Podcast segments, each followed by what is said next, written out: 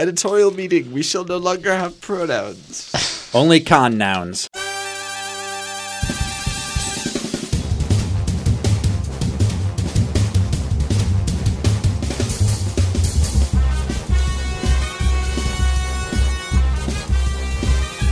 Welcome to UNeMed's Innovation Overground, where we dig into some of those amazing academic discoveries and innovations that we often hear about but never seem to come to fruition. We want to look at some of those discoveries and innovations and find out how we might be able to help push those things across the finish line into things, actual things living on a store shelf somewhere.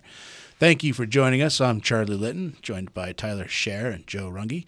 Tyler is a uh, PhD licensing associate in our office. Hi, Joe. Or hi, Tyler. Hi, Charlie. Joe is the uh, patent lawyer in our office. Hi, Joe. Wait, which one am I? Oh gosh, don't test, don't test me. Got I it. was told there'd be no test. Who's on first? You're a patent lawyer, right? I am. Did I get that wrong? no, I, No? I, I got to take Okay. classes every year to keep that status. Okay. Congratulations on not flunking yet. Yeah, no, got a good streak going. and while I do, please take a moment to review the podcast. Please rate it. Please tell your friends. We're looking to become the front porch for academic innovation worldwide, and we need your help to do it. Please also take a moment to look at the future technologies on today's episode in the program notes. Every week, it's something awesome, but this week, especially so. Yes, I should also mention that we are sponsored by UNeMed, the Technology Transfer and Commercialization Office at the University of Nebraska, and that is where we are gainfully employed, at least for the moment. Um, anyway, okay. All that said, I think it's time we go over something that you know. There's been recent news about uh, some disasters, um, at least fires. You know, California was basically the whole state was on fire. Um, Notre Dame Cathedral, you know, started on fire a while back. Um, Tyler, I know you were looking at something that, that they're working on in Lincoln, which is um, kind of pertains to that a little bit in a really interesting way, which is to you talk about the three legs of fire. What is it? Uh, uh, oxygen, Oxygen. heat, Some something heat, combustible. and then fuel. yeah, right? there you go. Yeah, yeah. And then so so usually people remove you know the heat or the oxygen. You never thought about. I mean, removing the fuel is pretty complicated if it's on fire. Yeah, right? it's not as intuitive, right? Um, but it looks like Lincoln is looking at that that particular leg, right? Yes. Yeah. They had some clever research coming out of a couple of uh, computer science engineers. So the original researchers, is, I think there's been more that have joined the team since, uh, were Well, doc- we- let's- what's the Carrick, technology? Detweiler. Okay. Yeah, the Yeah. technology is using drones uh, to fight fire with fire. Actually, fight fire with fire. Yep. So it's drone technology that delivers a chemical ping pong ball sized payload um, that is incendiary. So They're dropping like like little bombs on a little fire. tiny bombs, and the the drones can do this in a very precise manner. So you and they have a software application that tracks exactly where the drones are at all times. You can do this safely, obviously as well. So you're able to go into a hot zone where there's a huge forest fire. Um, a person can be miles away controlling the drones and visualizing where the drones are. So how would that work? I mean, wouldn't you just make the fire bigger?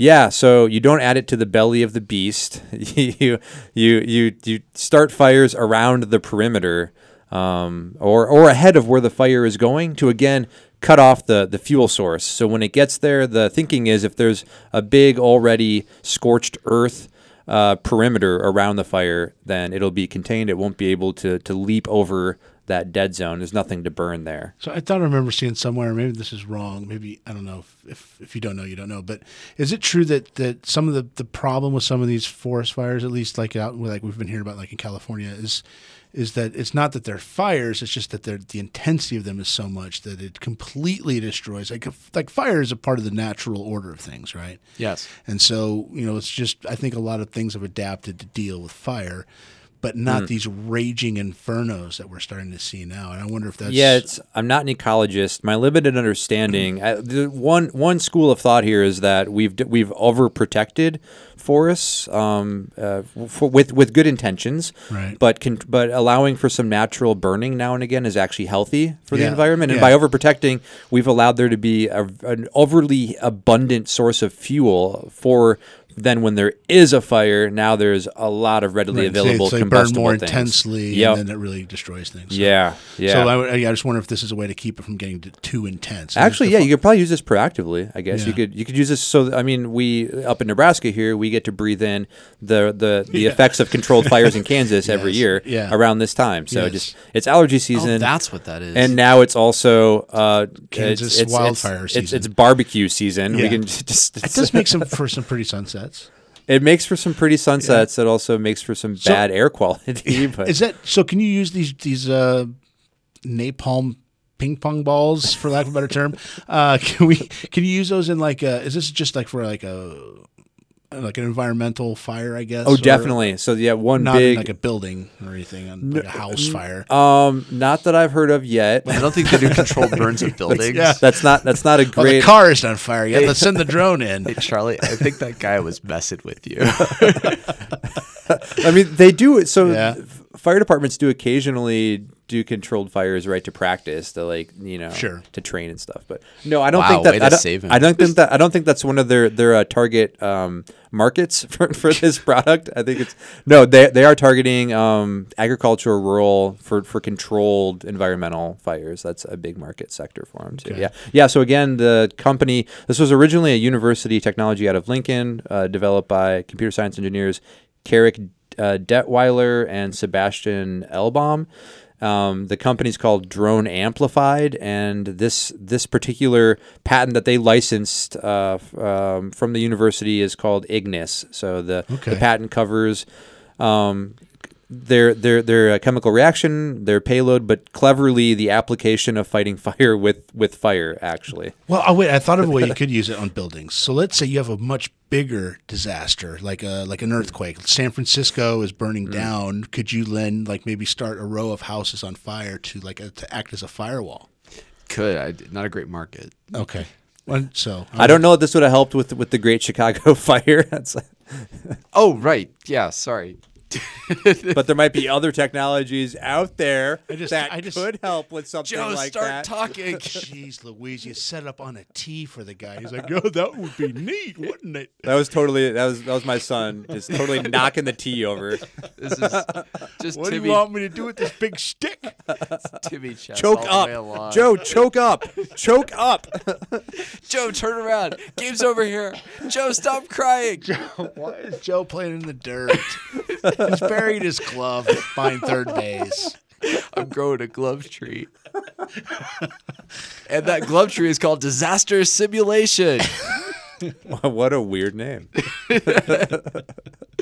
So, uh, full disclosure, we wanted to like do a fire episode and couldn't find any other fire. I couldn't. I, I failed in in identifying another sort of fire related technology, but found something actually really cool. So, uh, University of Pittsburgh has a, a really uh, multidisciplinary group that is looking at disaster simulation, and they developed this uh, really interesting database application, and it's this really really flexible. Um, um, simple database that can integrate all this different data. So it can integrate characteristics of different types of disasters, it can characteristic elements of the characterize elements of the response, and they can sort of thread them all together using you know really simple database architecture.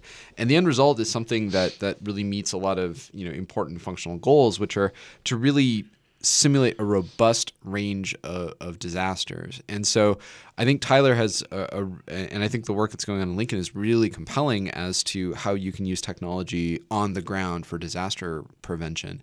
But I think, you know, one of the, the the real themes of the 21st century is how can we organize our society to more effectively respond to disasters and like really critical for that is understanding what disasters look like being able to simulate them in our sort of modern era because if all you have is data from the the San Francisco fire right Yeah.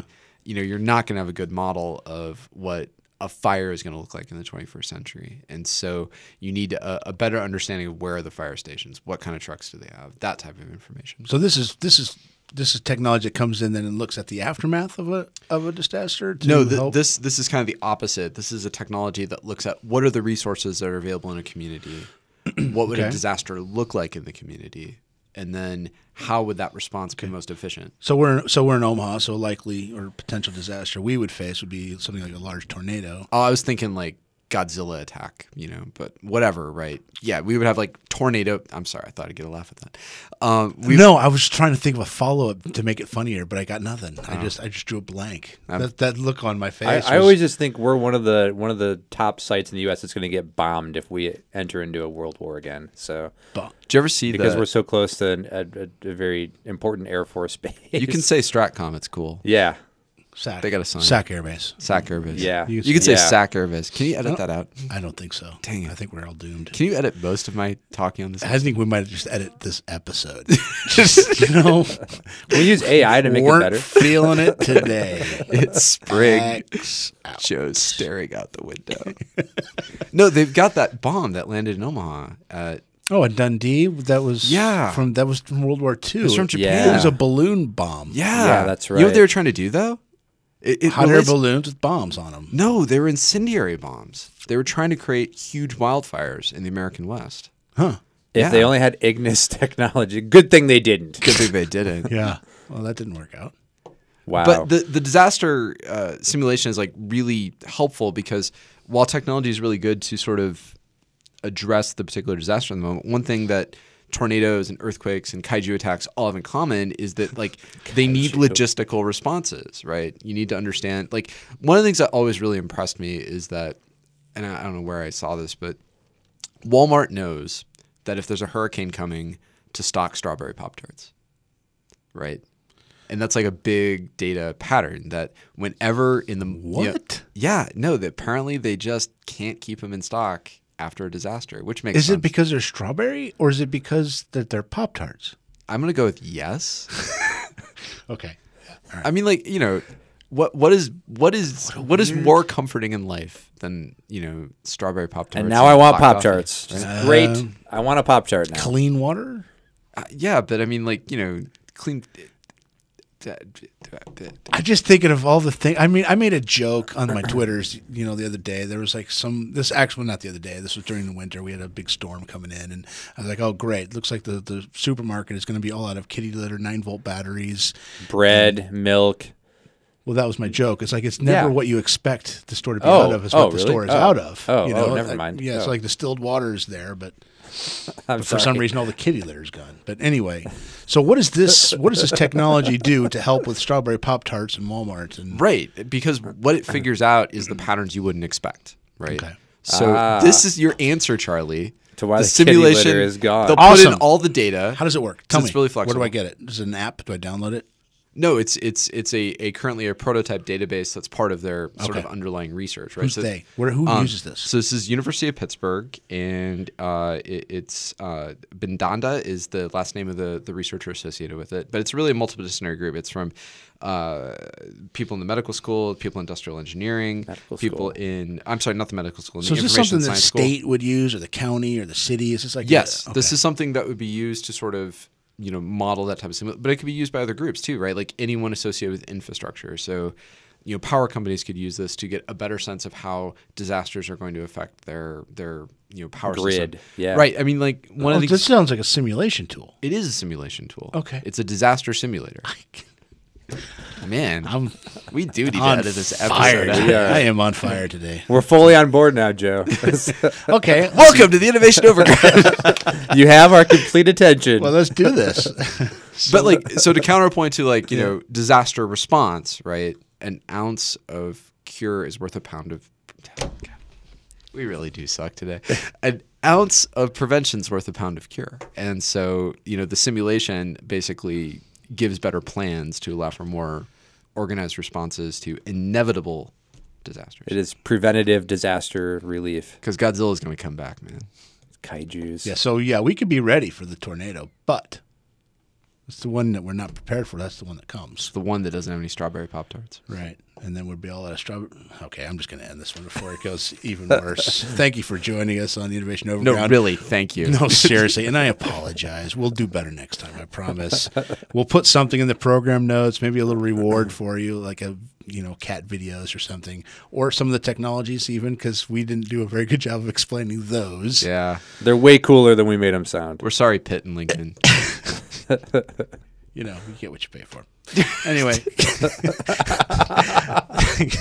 thank you for joining us on the Innovation Overground. For, Tyler, for Tyler Scher, Joe Runge, I'm Charlie Lynn.